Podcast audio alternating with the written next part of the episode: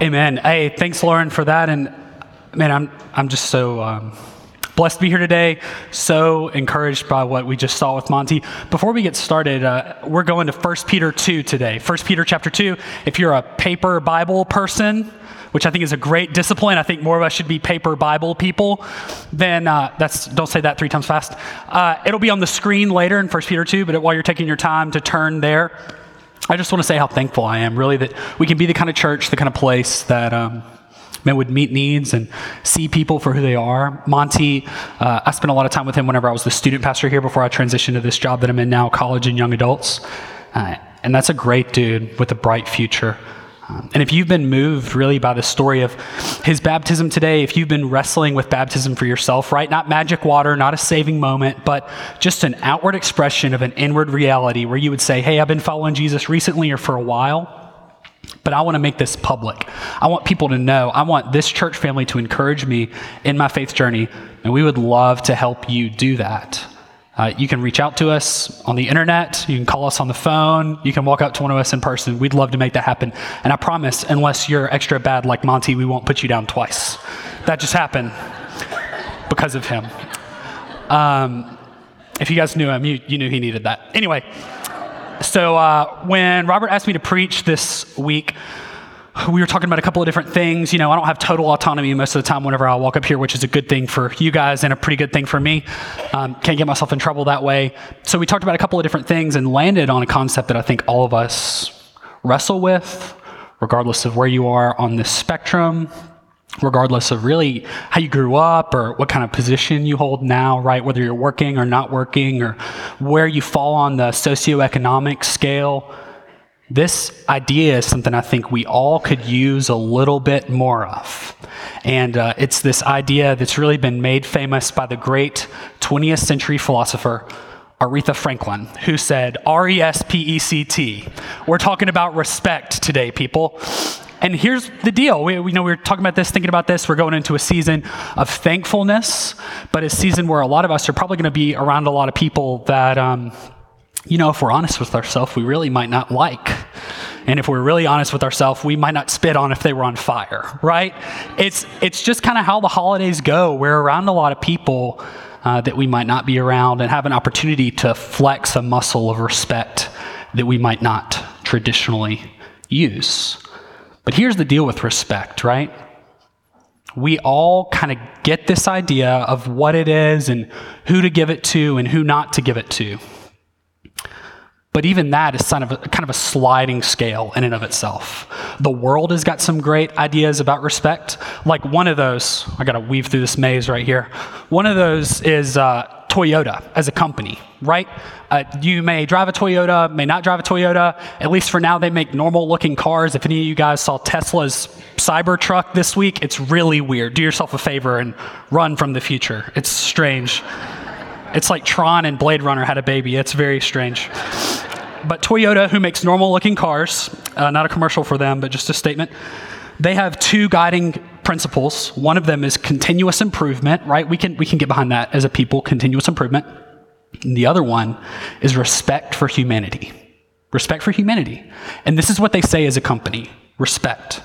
In our relationships with our colleagues and with others, it's important everyone is respected, both for what they contribute and for who they are.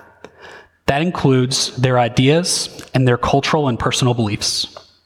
Through respect, we accept personal responsibility for what we do and build mutual trust and understanding with those around us. It is also central to our mission to build a diverse and sustainable workforce that reflects society around us in our changing customer base. So here's what we see, right, from this company from Toyota. They're in the business of making profit and normal cars, but profit. And they would say, hey, through these two ideas of continuous improvement and this idea of respect for all people, this is what's going to help us be a great company and move forward. And regardless of your stance on them as a company, right, they're, they're doing pretty good. We drive Toyotas, looks like they're making money. So, at least in the world, this looks like a great idea. So, there's an idea about respect in the world. Here's an idea about respect in the Bible. Let's go to 1 Peter 2. I hope you're already there in verse 17. And you know, the Bible was not written in English. If you're a student of the Bible, you're familiar with that. This New Testament part of the Bible was written in Greek. So, uh, people who are way smarter than me, I'm talking way smarter than me, I was a very poor Greek student, translate into English. And I can tell you, you can trust that book that's in front of you because I'm dumb and I made some things that looked like this. So, you're, you're good reading that book. Here's what it says in two different translations honor everyone, love the brotherhood, fear God, honor the emperor. And the second one, if you're willing or unwilling, could we read this out loud together? Uh, so we're starting with show proper respect to everyone. Let's read it together. Show proper respect to everyone. Love the family of believers. Fear God. Honor the emperor. So, in this, Peter is writing to really the church scattered. So, this is Peter who walked with Jesus, who knew him as a friend, was kind of in the big three, the original core posse of Jesus, who spent a lot of time with him. He wrote these uh, 11 words in Greek, these four sentences, which basically sum up all social obligations that Christians have. We're not really going to walk through each one of these. We're going to live in respect today but we can see this idea of showing proper respect to who? To everyone. Now, how hard is that? I mean, how hard is that? You could be like me and, uh, you know, be inclined kind of day to day to show some courtesy, some common courtesy to the people around you. Uh, but drift towards sort of a deep resentment or a distrust of the people who, you know, maybe hold some authority in your life, the people who deserve respect. Or you could be the other way. You could be a great employee, a good soldier. You could follow and march along, show respect easily to those people, but discount the common man and only show respect to people that you think deserve it. You know, I want to pit these two ideas against each other. This show proper respect to everyone, and a phrase we all know respect is earned, not given. Right? We've all heard that, right? Respect is earned, not given. And when I put that up there, some of you are probably like, yeah, that's right. You, you earn my respect. Me standing up here doing the dog and pony show for the first couple of minutes, so that's, that's so I can earn your respect, so that you will listen to what I have to say. This is part of how people work that our respect is something that people have to choose, right? To give. I can't run up to you and go, respect me. Not really how it's going to go. It's an interpersonal working. But here's the deal, and here's why I think that our world is full of so much disrespect. Is because respect is on this like subjective sliding scale of who you respect and why you respect them right?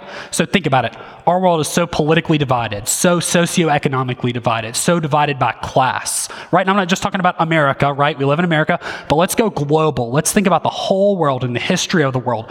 People, man, we are so easy to withhold respect from someone because we don't like who they are, what they're like, where they're from, what they think. And I think it's caused us to live in a world that, that we all sort of hate sometimes, if we're honest. And in part, we're a part of the problem. But in part, we can be a part of the solution. There are probably people that it's super easy for you to respect, or people who it kind of should be easier for you to respect, right? Let's think about big, easy, sort of respect winners. Uh, police officer, uh, judge, a boss, right? Now, why would we respect those people as opposed to, you know, your neighbor or maybe a person who you meet out on the street one day or a person you work with? Well, why would it be easier to respect one person over another person? Well, let's think about that first category of people, right? A boss. What's the risk whenever you don't respect a boss, right? If your boss says, hey, Daniel, uh, here's what's going on. We got this project right here. You got to hit this timeline, da da da da. These are the deliverables. And I just said, mm, I don't think so. I'd rather not well, that person might not be my boss for much longer. And it's not because they're going anywhere, but because I'm going somewhere, right? Let's think about a police officer, right? So we're in a moment uh, where we drive faster than the speed suggestion, and we get pulled over, and uh, we're trying to get out of a ticket, right, that they deem is worthy. So we have a moment where we could, you know, be respectful, see this person as a, a person who's worthy of our respect, of our honor. And treat them in such a way. But let's say we fly off the handle, right? We use a lot of profanity, we attack their character, their worth as a human. How do you think getting out of that ticket for that speed suggestion is going to work for you? Not very well, right?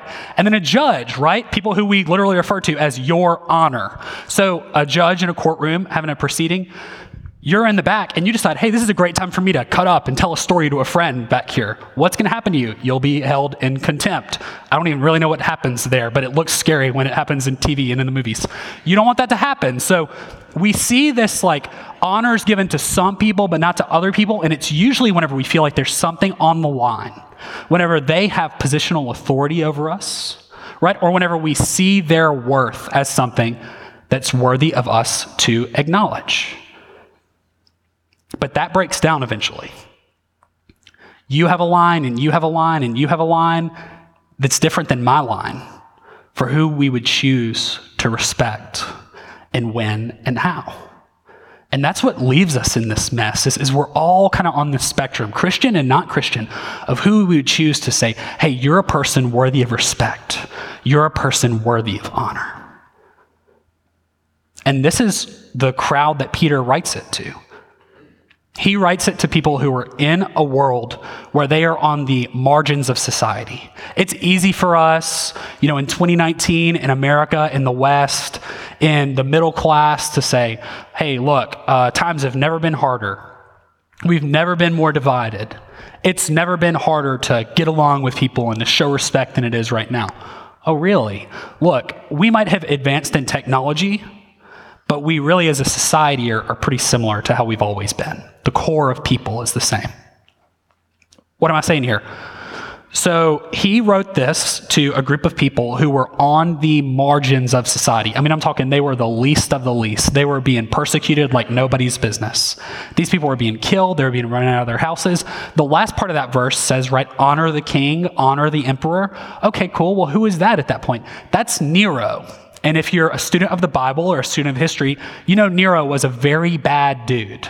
You could probably convince me of maybe a few rulers. I mean, I'm talking a few, like count them on one hand, who are worse than Nero, but not many. I mean, this guy hated Christians, hated Christians, would for fun light them on fire, offered them up in the Colosseum for entertainment to be devoured by lions.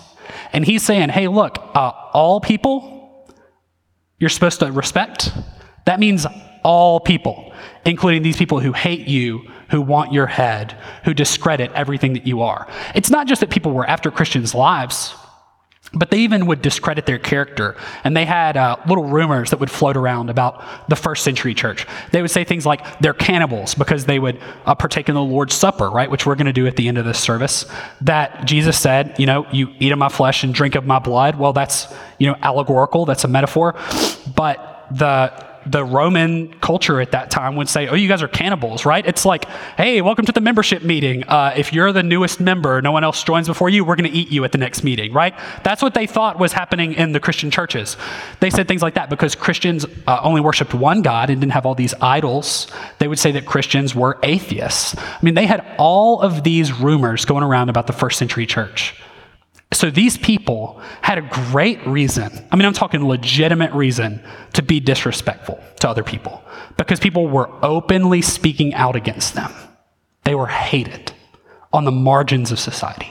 But we have some college students in the middle, they're probably sick of hearing me say that, say this, but uh, one of the two reasons that the church thrived in early Rome was because of the way that they were resilient in the face of persecution.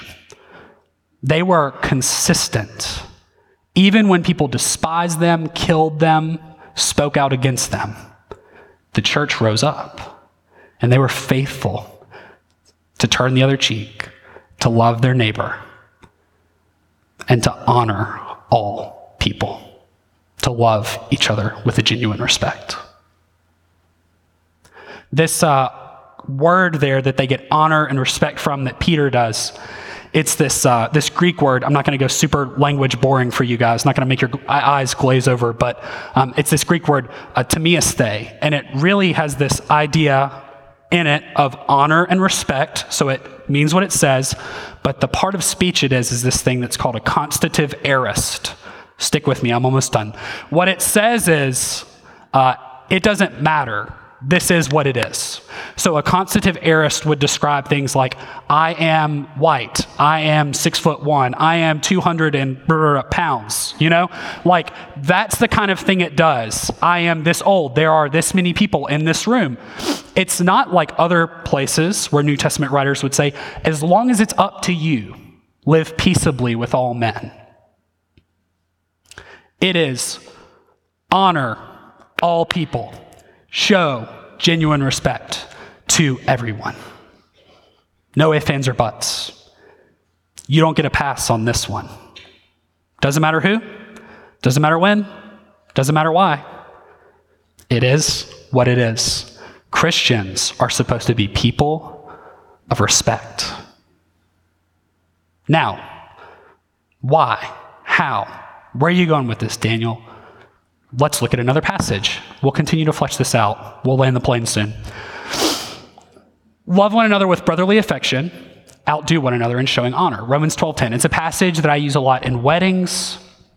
Uh, it's an idea that I think a lot of us are familiar with. It's this like love and respect, love and honor kind of have this dual nature to it. So as you look at this, kind of keep this verse in your mind, I'm going to give you a, a practical definition of honor, which is this to honor someone, honoring someone, is treating them with your deeds and your words as a person worthy of your service. Right? It's treating someone with your deeds, what you do, and your words, what you say. It's outward. It's not inward. It's not a secret respect. It's not a secret honor. Those things are great. I think the Lord wants us to honor people in secret and honor people publicly. But when we're doing things in secret, right, we got to bring those things out. No one's going to know if you respect them if you don't go out there and do it. So to honor them with your words and to honor them with your deeds is to consider them worthy of your service. So it doesn't matter who you are, where you are on the organizational chart, where you are on the ethnic spectrum, where you are in the socioeconomic spectrum, right? To be a Christian and to honor is to consider someone else worthy of your service. Worthy of your service. Now, there, uh, you know, are a lot of single people in the room, people that aren't married, but if I was going to use that verse and kind of talk about this idea of like love and respect, there's a great book on marriage uh, called Love and Respect. There are a lot of married people in the room, so if I didn't take a two minute timeout to draw this and then use it in, uh, as an illustration for me, I think I would be doing us a disservice. So uh, it's called Love and Respect, a great book, uh, a lot of great principles, and here's kind of the rub here the principal idea with love and respect, this book, is uh, if you act, there's two primary needs, really. They would argue that a man, not that men don't need love, but that men primarily need respect. They want to see, hey, I consider you worthy of my service. I want to follow you. Uh, you're the guy for me, that kind of thing. And then women need love. They need to be cherished. They need to be shown that they're precious. Got it. Cool. So we're with me. So there's love and respect, and uh, the author talks about this wheel, this cycle, where he says, okay, this says respect. It's hard to read this thing from out there. I've been you out there looking at this thing here, and I've been like, why do we do this? You'll see in a second. So, respect, respect. And then at the bottom here, okay, at the bottom here is love. You really don't want me to write any bigger because then you'll mock my handwriting. So, and here's the idea here, okay, is that in a marriage, right, with a man and a woman, then uh, someone will act, right, without respect. And if you act without respect, then that will reciprocate an action without love. Okay, and then it goes around in a cycle. And the author calls that the crazy cycle. so if you've been married for any small amount of time, I haven't been married for a long time, We've all been here, right? So this is this uh, crazy cycle, but it's easy to get out of it, is what the author would argue. And it's so simple. You ready for this? Someone's got to go first, and it might not just be one action, it might be a series of actions, but it would result in someone either acting with respect or acting with love first, and then that will reciprocate a response of the other. So if someone says, hey, you know what? don't feel like I'm getting respected around here, but I'm still going to treat her with love, right? Then you know what? That's eventually going to get a response of respect. And it goes around in this cycle. Okay, that's for your marriage. Here's for a sermon on respect. Here's what's got to happen for us somebody's got to go first in this respect disrespect game. Man, there are people that are trolling each other on Facebook, people that are whispering about you behind your back, people that you will eat turkey next to that you would not spit on if they were on fire. But somebody has got to go first, and I'm saying it's got to be us. Like it's got to be you. If you want to make a difference in your life, then you've got to be a person of action. That's why I love the character of Jesus, the person of Jesus. In his character, who he is, is a person of action. He makes it happen, and that's what he calls us to do. So, we'll make this say respect, or something that resembles respect with my bad penmanship. So, if somebody's treating you without respect, you treat them with respect, and eventually, I dare say that some respect might come back around to you. Now, uh, the Christian life is not a life of karma, but it is a life where Jesus says you reap what you sow. Life is cumulative, it adds up. When you step into taking control of your life in the way of Jesus, you change the way that things go. But somebody's got to go first. Now, who's going to go first? I would dare say it's going to be the more mature pers- person, the more aware person, uh, the person who might be a little bit more of a grown up, maybe in this situation. So uh, let me show you a picture real quick. This is uh, my daughter who turns four months in a couple of days. Um, this is Stella. I picked this picture because she looks like she's at her fattest here. She used to look like her mom until she got fat, and now she looks like me. So that is not a joke. Everything else I've said is a joke, but that was sincere. So, anyway, this is Stella. Um, she's a great baby. She loves us, but uh, respect, not so much. Those of you who've had babies or been around babies before, you know that like they want what they want when they want it. She had no concern for the fact that I was trying to preach this week. No concern for the fact that my wife Carly had, you know, a pretty big project due at work this week. Uh, nope she wanted what she wanted when she wanted it. And so many of us tend to act like babies sometimes. and we want what we want when we want it without consideration for the other person, without counting the other person worthy of our respect, worthy of our service with our words and with our actions. Now, this is a hilarious illustration because she's a fat baby, right? but for us, how many times do we act like that? How many times do we say, I'm the one in charge here? I'm, I'm the big dog. I'm the most important person in the room. You're not going to get my respect because you haven't earned my respect. Don't you know who I am? Don't you know what I've done? How many times do we do that? But the way of Jesus is to stoop low, right? He is a servant king who left heaven, came to earth, and died for our sins so that we could be changed, we could be saved. We could go from death to life, right? Like Jesus didn't come to make bad people good, he came to make dead people alive. So we follow in his path. Like the greatest among you must be the least, the first or the last. This is the way of Jesus. It's to look at others, regardless of who they are, and to consider them worthy of your respect. All right, Daniel, great job. Where are you getting that from? Let's go to more Bible. 1 Peter 2, running up a little bit.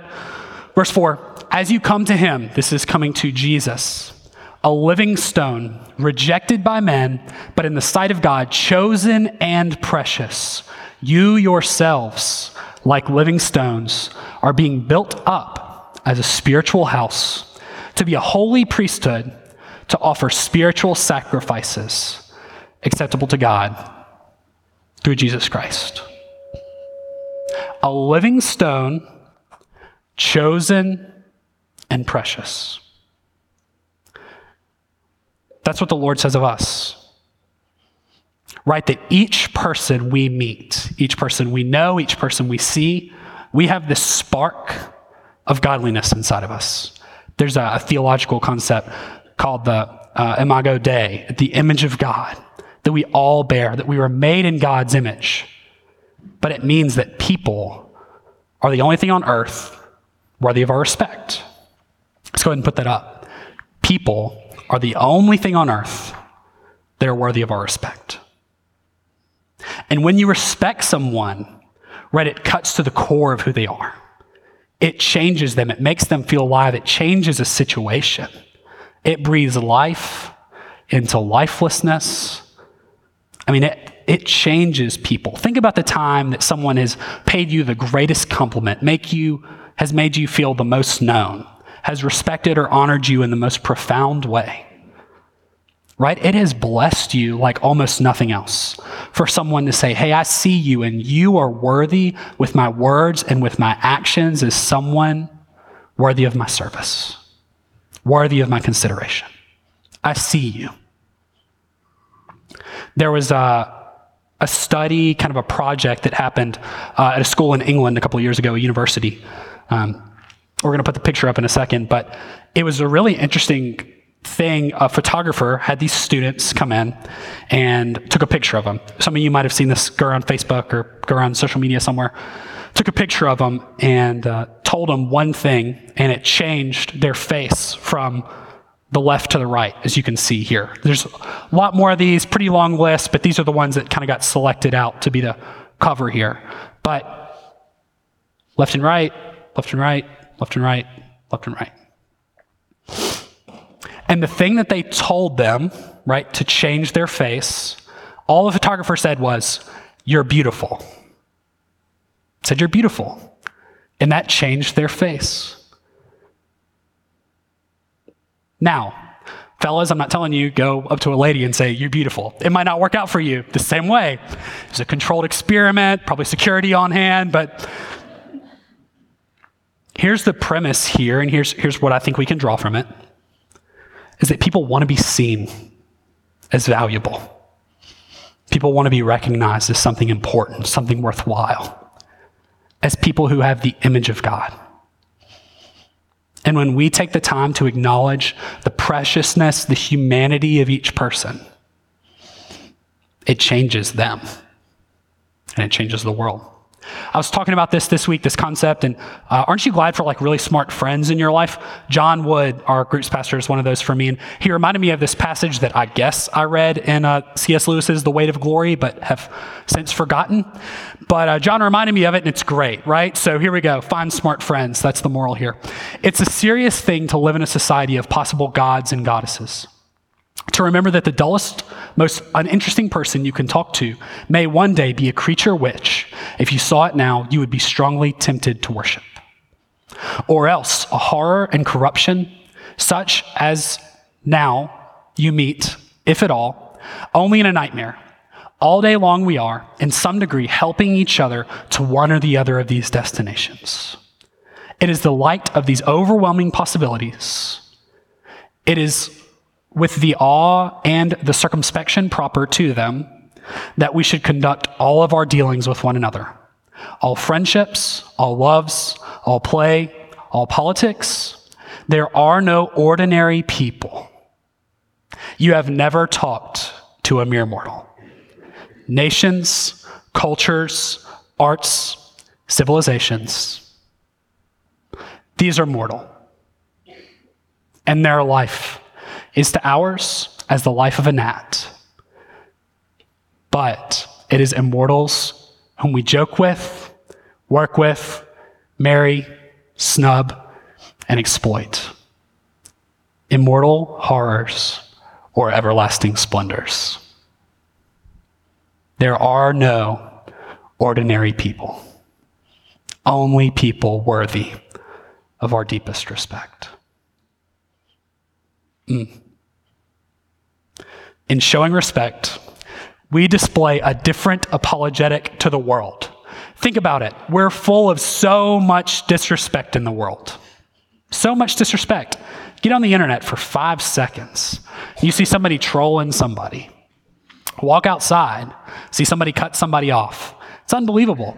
But if we were known as Christians, if we were known at this church as Fondren Church as people who were deeply respectful, man, how much of a different world would we create? What a powerful defense to the truth of the gospel.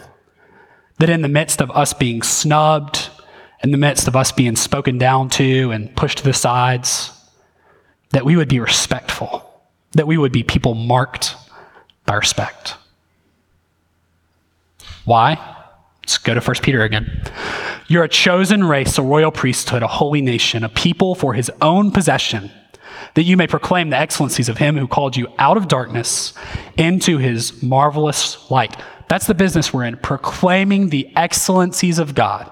Once you were not a people, but now you are God's people. Once you had not received mercy, but now you have received mercy. Beloved, I urge you, as sojourners and exiles, to abstain from the passions of the flesh, which wage war against your soul. Keep your conduct among the Gentiles, among the unbelievers, among the non Christians, among the skeptics and the cynics. Keep your conduct among the Gentiles honorable, so that when they speak against you as evildoers, they may see your good deeds and glorify God on the day of visitation. We have a privilege, a responsibility to publicly display our faith. And a great mark of that is respect when we see people for who they are, their value, the image of God inside of them, their potential immortality, one way or the other, we show them that we care. And we earn the right to speak the gospel into their life. For encouragement to a Christian, and maybe for salvation for a non Christian. Respect is more than just courtesy. It's how we show the world Jesus.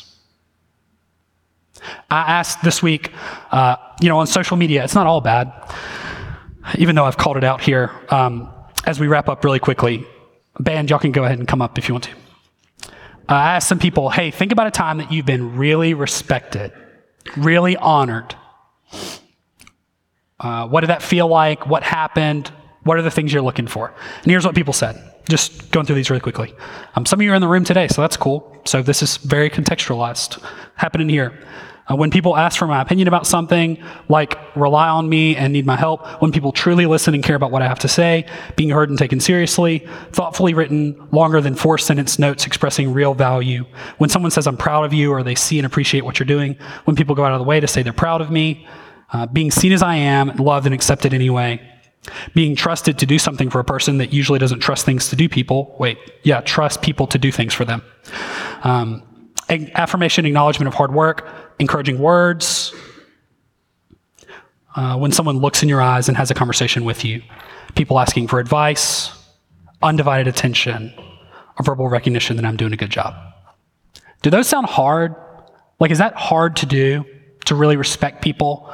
Like, is this a busy work, a difficult thing to do? No, we just get caught up. So let me give you, as we close, we're going through these very quickly, one at a time. You can find this full list on fondrenchurch.com. Uh, it'll be prominently featured on the home page. These are a couple of ways to show practical, biblical respect. If you want to write some of these down that stick with you, that's great, but you can find them online. Choose to believe the best. It's 1 Corinthians 13. Love believes all things, hopes all things. Choose to believe the best. Before you post online, weigh the cost and benefit of what you post. You didn't think I was going to speak out to the trolls here, right? Before you post online, weigh the cost and benefit of what you post. Let's go to the next one. Take the time to ask someone about their perspective, even if you don't agree with it. Right? To look at someone and say, hey, I don't know that we get along. I don't know that we're on the same page, but I see you and I want to know where you're coming from. Right? When you're offended, choose to not offend the other person in return. So easy for us to want to strike back, but the way of Jesus, right, is to be humble to turn the other cheek. Be the first person to compliment, encourage, and build up, right? I mean, it's a hard world, so don't wait for someone to bless you first. When someone undermines you, find a way to serve, bless, or encourage them. So even if someone slights you, right, and they cut their feet out from under you, cut your feet out from under you. I mean, we are Christians. We carry the light of the gospel. So let's bless people. Recognize and work hard under the authority in your life. We got to be hard workers. That's what we're called to do. Initiate a conversation with someone you might think is beneath you. Be known as a good listener. And the last one invest in people that might not give you anything in return. I mean, those are easy things to do, right? All we have to do is step out of the busyness of our life and seek to honor people. Because when we do, when we show them a genuine respect, or we see their value and show them the way that the Lord values them. So if you're in the room, right, and you feel uh, disappointed or rejected, if you feel like you haven't been honored, let me tell you, Jesus didn't win any popularity contests. He was crucified, crucified for us. But he says to you what we saw in 1 Peter 2 that you're chosen and you're precious. And because he's building us up, we are called to build others up by looking them in the eye and counting them as people who are worthy of our service and our words. Let's pray together. God, we love you and we are so thankful for a practical word.